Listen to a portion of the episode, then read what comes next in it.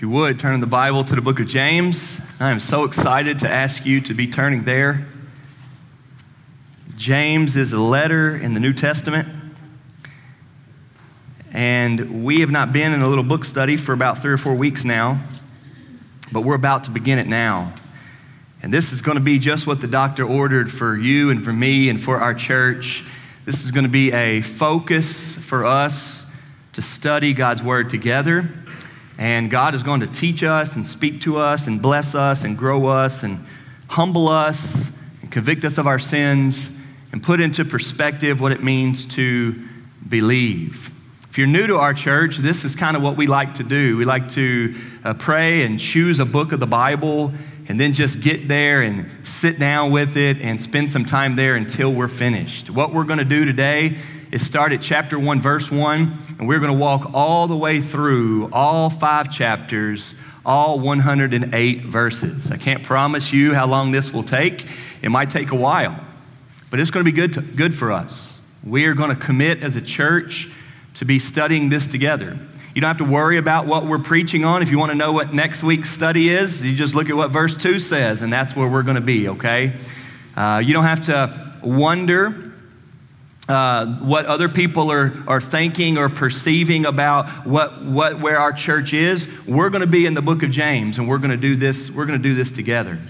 Uh, if you've never been a part of a study like that, then, then, then you're in for a treat because we are going to look at God's Word and look at God's Word and look at God's Word in hope and in prayer that the Holy Spirit will shine His light inside of us and help us to see and believe God and His truth. That's what we're hoping.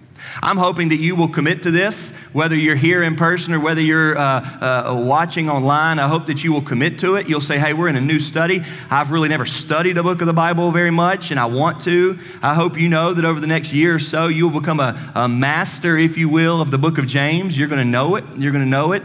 You're going to know a lot about it. You're going to know the details, and I'm going to help you with that.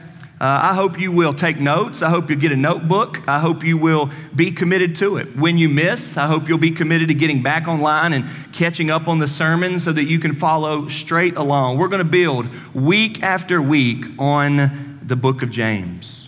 The book of James is, is such a good book. It's not very long, it's the only one we have that, that James wrote. It's unique in that way. I'll talk about it more in a little bit, but it is, listen to me, it is the first book written in the New Testament.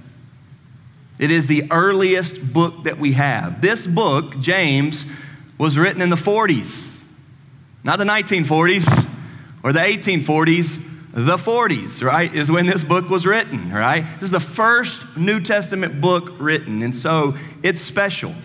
We've titled this sermon series, Faith Works. If you know anything about the book of James, James comes to a climax where he says, faith without works is dead. Uh, James didn't hold back any punches, right? You're going to see James's letter is strong. He's bold. He's powerful in his writing. And he doesn't care if you want to push back with your yeah, what if, but, you know, all the. No, James is going to hit you straight with here's what God says. It's going to be a good book for us. And James just calls it straight. You may say you believe in God, but if we don't see the evidence of God working in your life where you want to obey Him, then I'm going to say your faith is not a real faith. That's what James says. In chapter 2, he says, faith without a life of some working of God in it is a dead faith. He says the demons believe God, and we know they're not saved. So, you just saying that you believe God isn't really doing anything for you or for anybody else or for God for that matter. Faith without works is dead. But there's a lot going on in the book of James because he is teaching us what it means to really believe. See, to believe with obedience and believe with power and believe with works. And so it's not just faith and works, the tension of faith and works, or the balance of faith and good works, but it's also that faith is the key that faith is the component that actually works, right? Now, it's not how much faith we have, it's what our faith is in. It's not the amount of faith, it's the, the strength of the one that our faith is in our God, our Father in heaven, our Lord and Savior, Jesus Christ. Well, it is at a time like this where you and I need a commitment like that.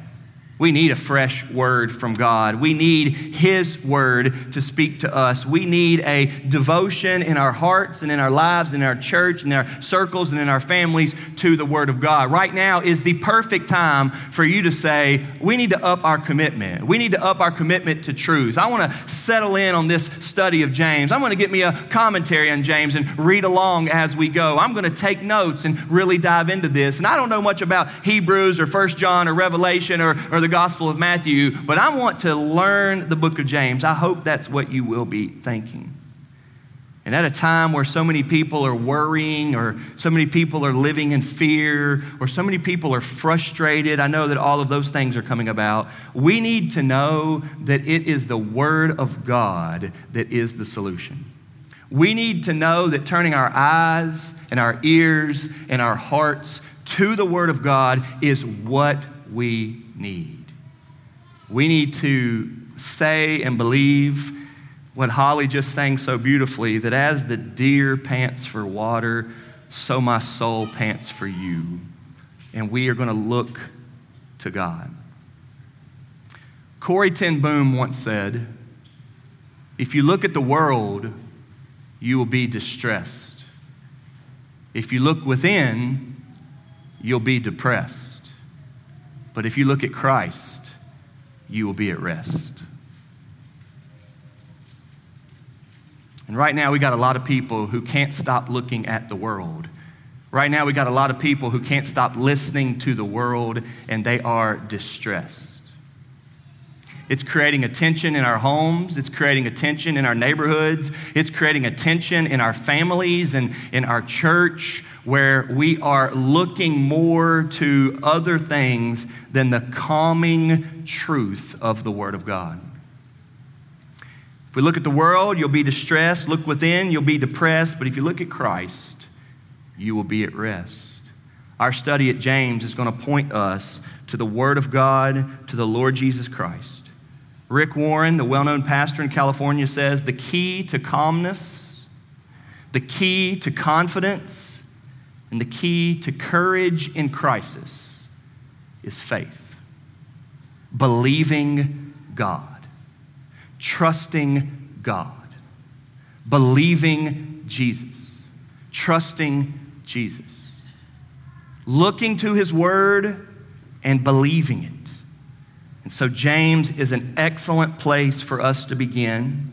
In some ways, I like us studying the book of James because it is short. You're not going to feel overwhelmed. You're not going to get deep down in it and lost in it. As I've already said, there are only 108 verses. In my Bible, it is only three pages. I mean, it's pretty short. And so you're going to be able to get a good grasp of it, okay? And so today, I want us to read just verse 1 and let today be an introduction of faith works. Read with me, if you will, James chapter 1, verse 1. James, a servant of God and of the Lord Jesus Christ, to the 12 tribes in the dispersion, greetings. Good introduction. The New Testament has 27 books in it, and most of them are letters. Okay? There are 27 books in the New Testament. 39 in the Old Testament, 66 total in what we call the, the Bible, the canon of Scripture, okay? And most of them are letters, all right? A letter is something that somebody sits down and writes, and they've addressed it to certain people, and the context of the letter helps you understand so much of what is being said, okay?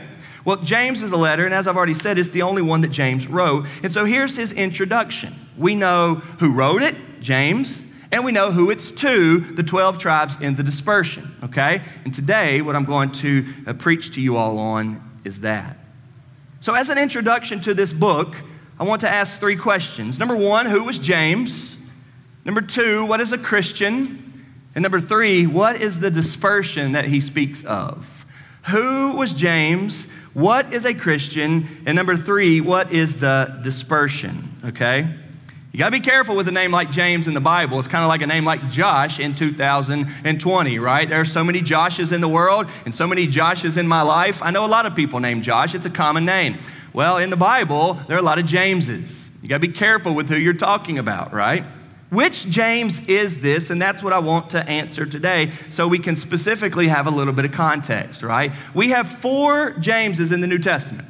Four Jameses in the New Testament. We have James the Less, the son of Alphaeus. You can read about him in, in the Gospels, right? He was one of the apostles. There was a James that was an apostle, the son of Alphaeus. Called James the Less. That's not this James, right? We don't know very much about him at all. Nobody thinks that that James wrote this book. James the Less, the son of Alphaeus. So that's one of the Jameses. He's not mentioned much except for in the lists of the apostles. There's another James, listen to this, who is the father of Judas. James, the father of Judas, not Judas Iscariot. So there was an apostle, right, named, uh, named Judas that was not Judas Iscariot. If you read some of the lists of the apostles, you'll hear about this guy. And to distinguish this Judas from Judas Iscariot, the Judas that betrayed Jesus, they mention that his dad was named James. Okay? So you can read about that. He was listed in, in Luke. Uh, he's listed in Luke chapter 6. He's also listed in the list in Acts chapter 1. We're not talking about that guy. Again, that guy, we don't know much about him at all. He's just known as the dad of this guy. All right? So we're not talking about him. All right? Well, there are two other Jameses in the New Testament that we know quite a bit about, all right? And so which one are we referring to? The next James is the son of Zebedee, one of the sons of thunder, right? You remember when Jesus started calling his disciples, they were out fishing, right? And the first four that he called were Peter, Andrew, James, and John. You know that. Peter, Andrew, James, and John, right?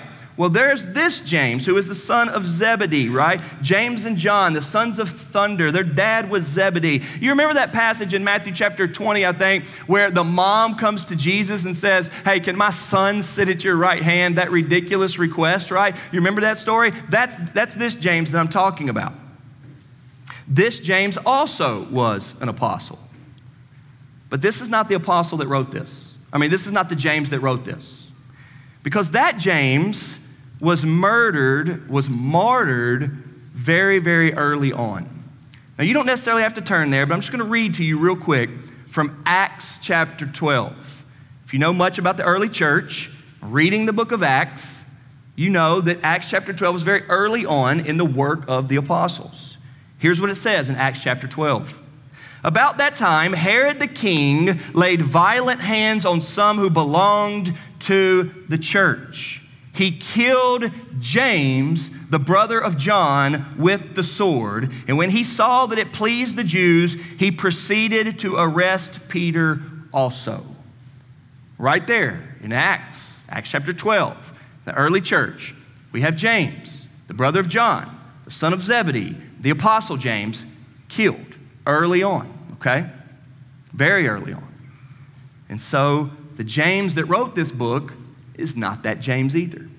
So, James, the son of Alphaeus, the apostle, not him. James, the father of Judas, not him. James, the son of Zebedee, the brother of John, the apostle, not him. Well, there's one other James in the New Testament, and it is James, who was not an apostle.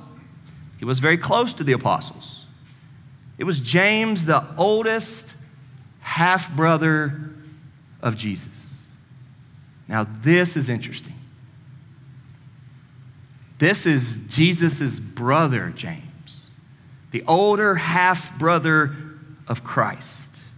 Now, he was also the brother of Jude, because the Bible tells us that Mary went on to have many other children. Now, Jesus was her first, and Jesus doesn't have a dad. The Bible tells us that she went on to have many other children. And Jude, who, wrote, who writes the letter Jude in the New Testament, was also a brother of Jesus and James. And this James here is the half brother of Christ. All right? Well, I want to read to you from John chapter 7, verse 5. Just listen to this. John chapter 7, verse 5. Listen to what this says. For not even his brothers believed in him. Jesus is early in his ministry. He's, he's doing um, the work He's testifying to the power of God, his Father. And yet, what we read early on in the Gospels is that Jesus' family, his brothers and sisters, did not even believe in him. They did not receive him as the Messiah. They did not understand that. But a little bit later on, we know that they did come to believe. And at 1 Corinthians chapter 15, the outstanding passage in the New Testament on the resurrection, we read this in verse 7 of 1 Corinthians 15. Then Jesus, the risen Jesus, appeared to James, then to all the apostles. So we read in the Gospels where Jesus' brothers did not believe in him, so James would not have been believing in him. But at some point along the way, he did come to believe in Christ, his brother, as the Christ. And we see that from 1 Corinthians 15 7. That's the James that we're talking about, the brother of Jesus. Now, if you keep reading in the book of Acts, you find out that this Jesus becomes a huge leader in the church. And that's really good for us because he wasn't an apostle. He was not an apostle, but he becomes a huge leader. If you read the book of Acts and you see where the church, the Jerusalem church, is doing so much, and in many ways throughout the New Testament, the Jerusalem church is like the hub or the starting place of Christianity. The apostle Paul, in all his missionary travels, he travels to, he travels to Corinth, he travels to Thessalonica, he travels to Philippi. He's talking to all those churches that are spread out all over the world. He's still talking to them about Jerusalem. You have Paul telling the Philippians to take up an offering and we will get it to the Jerusalem church. We have Paul telling the Corinthians, take up an offering and we will get it to the Jerusalem church. And in the book of Acts, we have a lot of talk about the Jerusalem church. Well, it's this James, the half brother of Jesus, that wrote the book of James, who is a huge leader in the early church. This guy was awesome. In Galatians chapter 2 verse 9, Galatians chapter 2 verse 9, Paul writes to the Galatians that it is this James along with Peter and John because the other James has been killed, martyred in Acts chapter 12, that it's this James along with Peter and John who is a pillar in the Jerusalem church. This James is known as a pillar, Galatians 2 9, in the Jerusalem church. Well, there's a lot more. Early historians writing about the early church, writing about James, said that James had a nickname as James the Just. There were so many Jameses that they threw out other names James the Less, James the Just. He was known as James the Just. Josephus, Hegesippus said that James had an incredible reputation among early believers as being righteous, as being devout, as being intense, as known for godly living. It was said of this that often when people arrived at the temple, James was already there on his knees praying. What a reputation, right? When people would arrive at the temple for worship, James would be found there on his knees praying. It was said that James the Just was known so much for praying and being on his knees that his knees became so calloused that his knees resembled a camel's knees. You read this in early church history written a long time ago about this James. It's awesome. It's also reported from multiple sources that James was martyred in the year 62. He was thrown off the pinnacle of the temple and beaten on the ground to death. That's this James. This James was on fire for Jesus, and it was not a temporary season of his life, it was a life change of one who had found the Savior. Knowing all of this, you can see why James's writing is strong. You can see why James's letter has authority.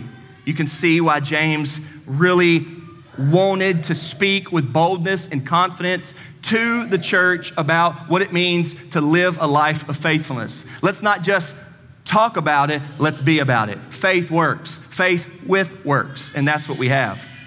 James's letter contains over 40 allusions to the Old Testament. You read these, this short book, and you will hear so many things that you will, uh, uh, uh you will remember from the Old Testament. But check this out.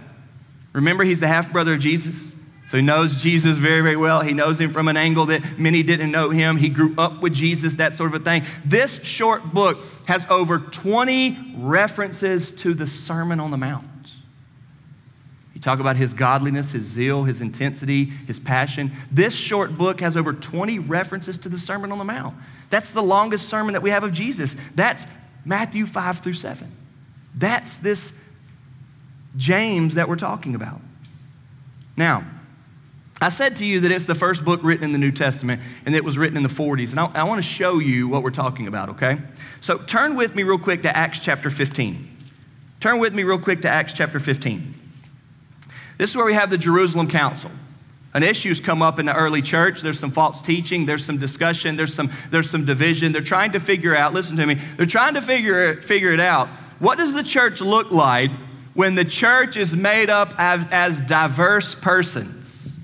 The church is trying to figure out what's it look like to navigate when we have people from different walks of life coming together and Christ unites us all. That's what they're wrestling with.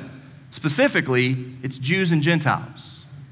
How do we handle Jewish people becoming Christian and Gentile people becoming Christian and they being one in Christ?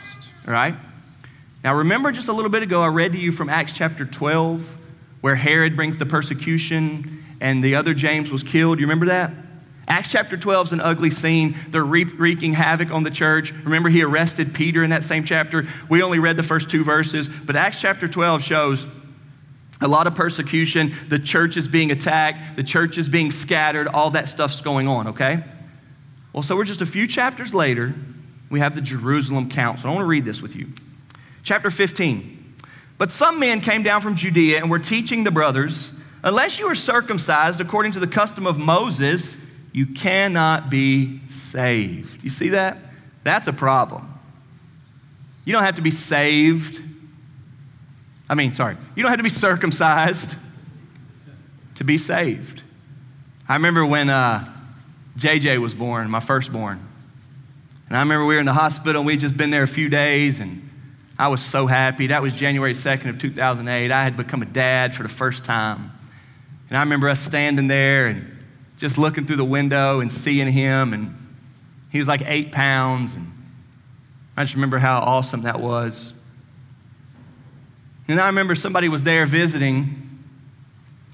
We were looking through there together and we were standing right there. And it was somebody in my family. And so they said, Has he been circumcised yet? Uh, when are they taking to be circumcised? And all that sort of stuff.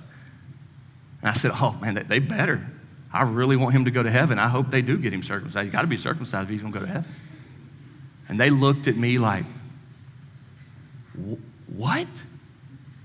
I said, I'm just kidding. That's the issue here.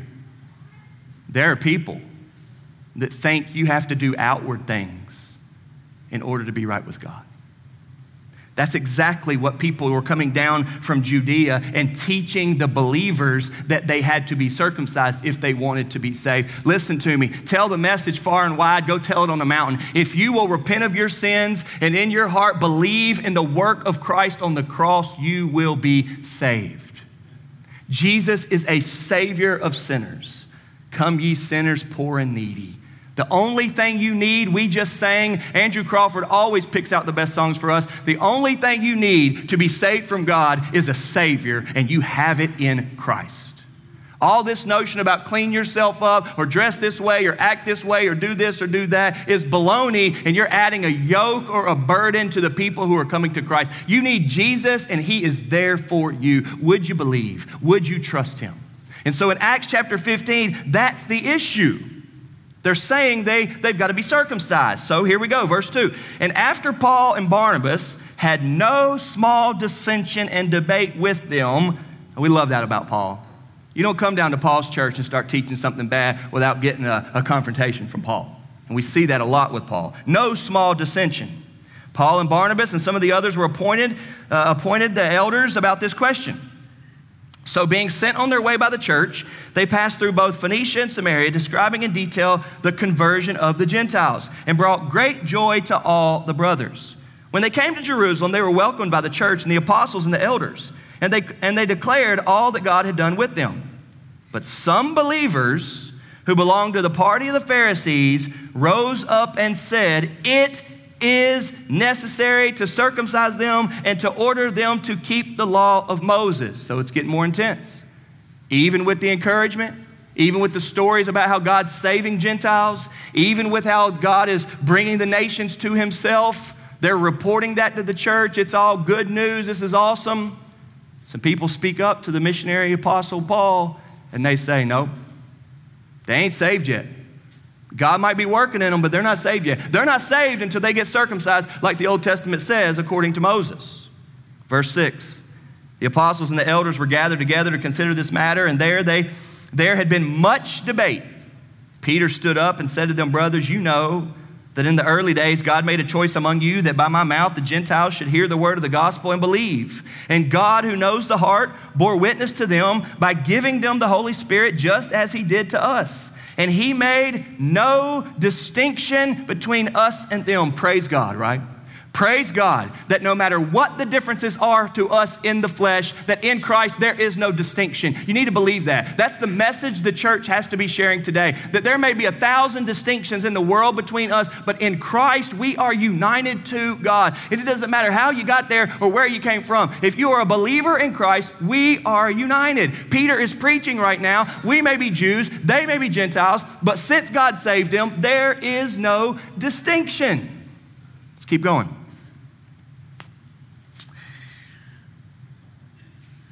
Verse 9, and he made no distinction between us and them, having cleansed their hearts by faith. Amen. Cleansed their hearts by faith. Now, therefore, why are you putting God to the test by placing a yoke on the neck of the disciples that neither our fathers nor we have been able to bear?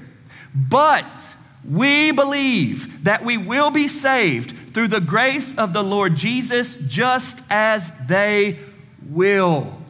What clarity from Peter. Peter says, Us Jews are circumcised, but that ain't what saved us.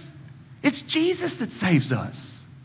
And we believe that they're saved by Jesus, and we believe that we're saved by Jesus. And we've got to make sure that that's our message. We're not trying to burden anybody with something unnecessarily. Church, that's a good word for us. We have to make sure that we know our message is Jesus. We have to make sure that we know that our message is Jesus died for their sins to make sure that anybody can be saved, and we proclaim that. Well, it gets better. Verse 12. And all the assembly fell silent. And they listened to Barnabas and Paul as they related what signs and wonders God had done through them among the Gentiles. After they finished speaking, uh oh, look who it is James. Everybody see that? That's the James that wrote James.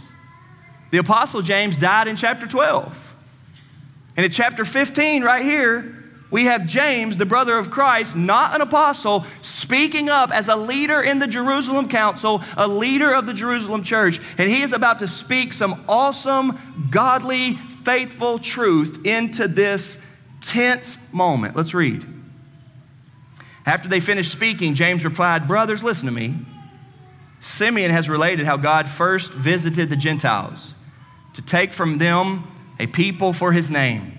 And with this, the words of the prophets agree, just as, just as it is written After this, I will return, and I will rebuild the tent of David that is fallen. I will rebuild its ruins, and I will restore it, that the remnant of mankind may seek the Lord, and all the Gentiles who are called by my name, says the Lord, who makes these things known from of old. He's quoting the Old Testament prophet Amos.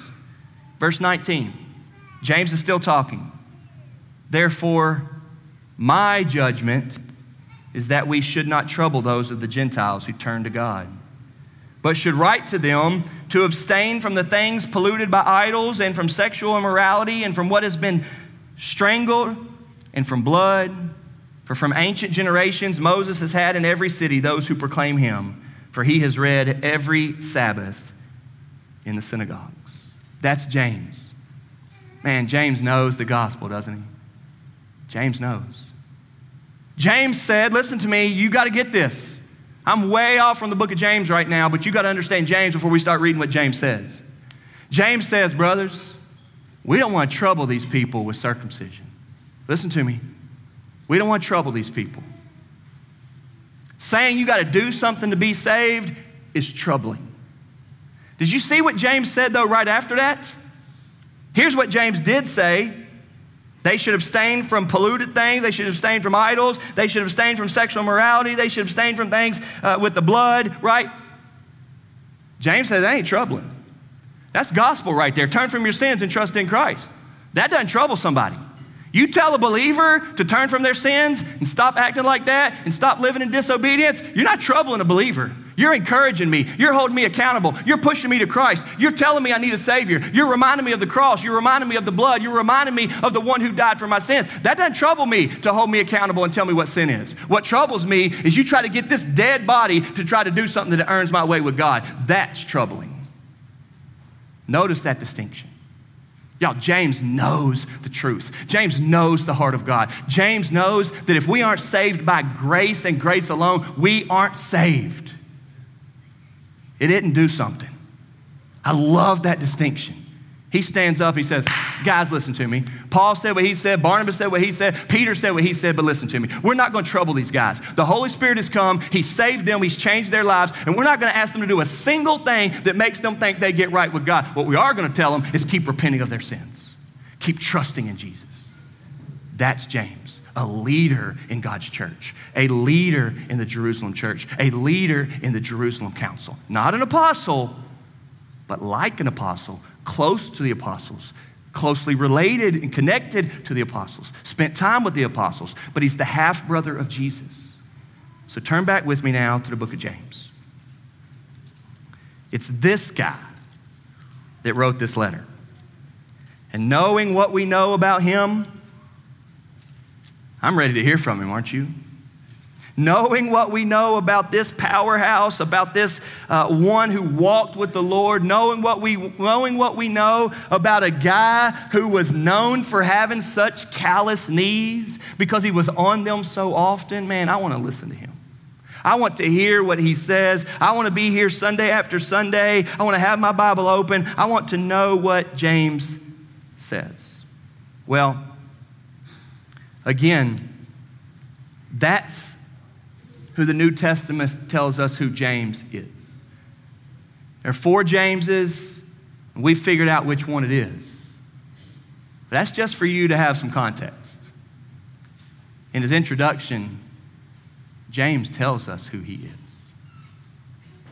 Look what it says there in verse 1 a servant of God and of the Lord Jesus Christ. My first point was who was James? My second point is what is a Christian?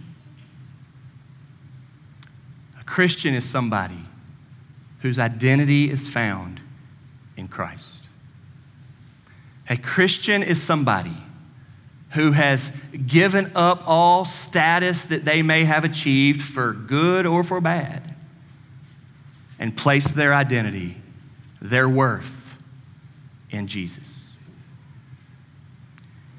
I just built James up the best I could with all the New Testament and with all of church history. I just presented a resume for this James that was impressive, I think. It impresses me. You let James write a letter and let James speak for himself. Servant of God and of the Lord Jesus Christ. He doesn't even mention his elite status of being a brother of Jesus. He's not saying, listen to me, guys, if there's anybody that knows this Lord Jesus Christ, man, it's me. I used to sleep in the same house with him. No. He doesn't say those sort of things. He wants you to know that he is surrendered to God. He wants you to know that he is a believer, he is repentant, he is a follower of the Lord Jesus he makes it very clear there that he's not just a servant of God, he's not just a servant of Christ, he is a servant of God and the Lord Jesus Christ because the way you come to know God is through the Lord Jesus Christ. For God so loved the world that he gave his son so that whoever believes would have eternal life. The way you get into the family of God is believing that God gave his son so that all of you could become sons and daughters. That's the way it works. And so don't miss that James is ultra clear here that he's devoted to God and he's devoted to Christ and he's devoted to God because he's devoted to Christ. That's what he's wanting us to know. And he's a servant. You know, a lot of times, and I hate to admit this, a lot of times you and I get crooked and sideways on trying to understand what makes us Christian. We say things like, I go church a lot, I read my Bible. Everybody in the room's heard somebody say, Man, we were at church every time doors were open.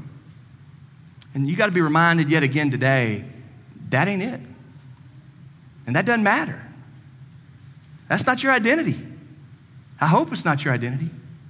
There's a lot of things James could have said. He could have said, James, leader in the Jerusalem church, to all the 12 tribes of the dispersion. No. He wants you to understand that even in his mind, in his eyes, his identity that makes him a child of God in the family of God, a follower of Christ, it is because he is a believer. he is surrendered, he is trusting. He is forgiven of his sins. He confesses that. That's his identity. He is a servant, a bond servant. This word means a slave. This is the word doulos. He is absolutely giving up of himself and giving it all to God. And you see that through his reputation of being a prayer. And while we may be many things, we must be those who serve God. You remember when Paul wrote to the Galatians? And early on, there's all this stuff. They're getting into the circumcision stuff in the book of Galatians. And Paul writes early, one, early on, Galatians chapter 1, verse 10, he says, Do not think that I'm trying to please men. I am not a servant of men. Galatians 1:10, you may know this verse. Do not think that I'm here to please men. I'm not a servant of men. I am here to serve God. I am here to please God. We'll let the chips fall where they fall. We'll let the cards fall where they fall. I am a servant of God. And this is what James is. James wants us to know that this is his identity. Among other things like good man, honest man, family man, awesome mom, Bible believing, honest, faithful, among all the other things that we can be, make sure that our identity is in Christ. Make sure that it includes our confession that we are sinners, that we are needy. That's why I love that song that we sang there and Holly just kept singing that I am need that I need you, God. That I need you, God. This is our identity. This is our confession. It's our testimony. Christians have a testimony. And so when we start to look at what is a Christian, it must include our need for Him, our sinning against Him, our rebellion against Him, and what God has done in His love for us to bring us back through Christ, through the cross, through forgiveness, through redemption, through salvation. You think about what John the Baptist said when he said, I'm not worthy to undo his sandals. You remember that? You think about where John the Baptist said, He must increase and I must decrease, right? We know that John the Baptist, being a believer in Christ, understood that his identity was committed to Christ. I need him. You could, not, you could not let John speak about John without knowing that Christ is the one that's worthy and he's the one that's not. You think about Paul's great declaration in Galatians 2:20. For I have been crucified with Christ, and it is no longer I who live, but Christ who lives in me. And the life that I now live in the flesh, I live by faith in the Son of God who loved me and gave himself for me. There is no mistaking, there is no confusing what his identity is, what his confession is, what his testimony is. You're not going to hear him start to speak about what makes him Christian because all the good things he does. No. He actually does that a few times in, in Corinthians, and he says, This is ridiculous. It's not the way I talk. I'm doing this to prove a point, but that's not my real identity. In Philippians, which we studied not too long ago, you remember when he did boast of his resume, he said, Now I consider all this as rubbish. I count all things as lost for the sake of knowing Christ, Paul did. This is the testimony of a believer that I need Jesus and I have him through his work on the cross and through his resurrection. I know that my Savior lives, and my Savior is living now, and I am right with God through him. So, what about you? I said, Who was James and what is a Christian? Who are you and are you a Christian? Do you have a testimony? Do you need him? Do you pray that you need him? Do you speak like you need him? Have you been humbled before him? Are you broken before him? Are you forgiven of your sins? Do you ask him to forgive you of your sins? Do you know that you're needy? Do you like it when we say that? Do you like it when we sing a song that says we're sinners and broken and needy? Or are you upset by that? Are you hoping we can hurry on and get to another song that talks about how much you love God because you want to declare how good you are instead of how good He is? What about you? Have you trusted in Christ? Have you said, starting today, I'm going to follow Him through the ups and downs, the highs and lows? I know it's not going to be easy. I know I'm not going to be good at it, but I know He'll accept me. I know He died for me. I know that with Him there is forgiveness. All the things James could have said. Here's what he says James, a servant of God and of the Lord Jesus Christ. When you look in the mirror and think long and deep and hard about who you are, cast yourselves on the mercy of God. Don't try to give yourself a pep talk about how not needy you are. Believe Jesus. Trust Him. Say He loves me. He died for me. I'm forgiven. Let your identity be in Christ. Lastly, what is this dispersion that he talks about?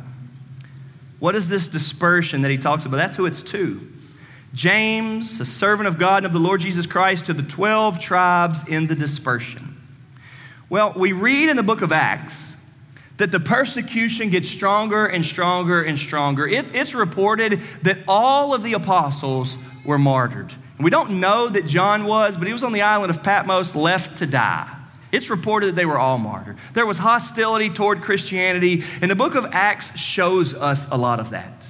We just read it in chapter 12. And so, if you keep reading there in Acts chapter 12, what you see is that they had to run, they had to flee, they had to spread out. And so there's a common term in the, in the early church called the dispersion. It is the scattering, it is the uh, getting them out there, it is them running to safe places. Families were being attacked, homes were being raided, people were being left without food. Now, this word dispersion literally means like through a sowing, like you took some seed and you did it like that, right? But the early Christians, okay? The early Christians spoke of them fleeing from persecution into different spots as the dispersion. And so, who this letter is to is the believers in Christ that are spread out all over the place, trying to cling for hope. And in that way, listen, that's very similar to where we're at right now. Now, the difference is, at least in our American context, is there's still not a whole lot of persecution. There is some persecution. But the difference is that there's not a whole lot of persecution, but there is a whole lot of us being scattered all over the place and us being distracted because of a coronavirus and a pandemic and us living with anxiety and tension every direction we turn. And James wrote a letter to the believers that we're living like that. And I think it's fitting for us that we get ourselves committed to this letter from James, the Word of God, during the time that we're living in. God doesn't want us to stop following Christ. God wants us to believe. God wants us to trust. God wants us to know that faith works. The very thing He wants from us right now is to hold on tight, to believe, to read and hear and trust, to know that God knows what He's talking about. You know, I can remember sometimes going out to eat with my family and it's always fun to go out to eat with your dad. It's, you know, I like to be around my dad. And I can remember us having a big meal and me being in awe of how much my dad's able to eat. And us getting up from the meal and him going, man, that hit the spot. I needed that. And I'm not trying to make heart of needing something. I mean, make light of needing something. But you know what it means when you say, man, I, need, I needed that. Let's take that a step further. And already three times this summer, I've had poison ivy. And I hate it, and I'm highly allergic to it. And it bubbles up really badly. And as soon as I get it and it starts swelling up on me, I say, I just, I just need to go to the doctor and get that shot. At the doctor, they'll give me a steroid shot, and within 24 hours, it's already drying up. I need that. I need that shot. I say to my wife, I just got to get that shot. And it'll start drying up my poison ivy. We could give several examples of what it means to really need something. Listen to me, church. Right now, you and I need to hear from God. You know that you do. Your soul needs to see clearly God's got me. God knows. He's with me. I need to listen to Him. And so we're in this together over the next several weeks and months, right here in James. Today was verse 1. Next week's verse 2, and maybe a few more. But God's going to speak to us. And we're going to be strengthened in our faith. And we're going to be a church that believes. And we're going to see God give us courage and confidence calmness through the Lord Jesus Christ. Let's pray. Father in heaven, thank you for the book of James, and thank you for James.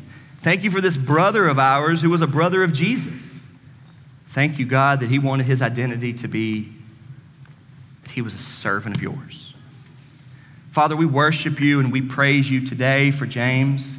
And we do pray, God, that you would bless our study in it over the next several weeks. God, we pray that we would know who we are, and we would know that we're Christian, and that we would have a testimony and a confession. And Lord, we ask that you would do that work in our hearts. In Jesus' name we pray. Amen.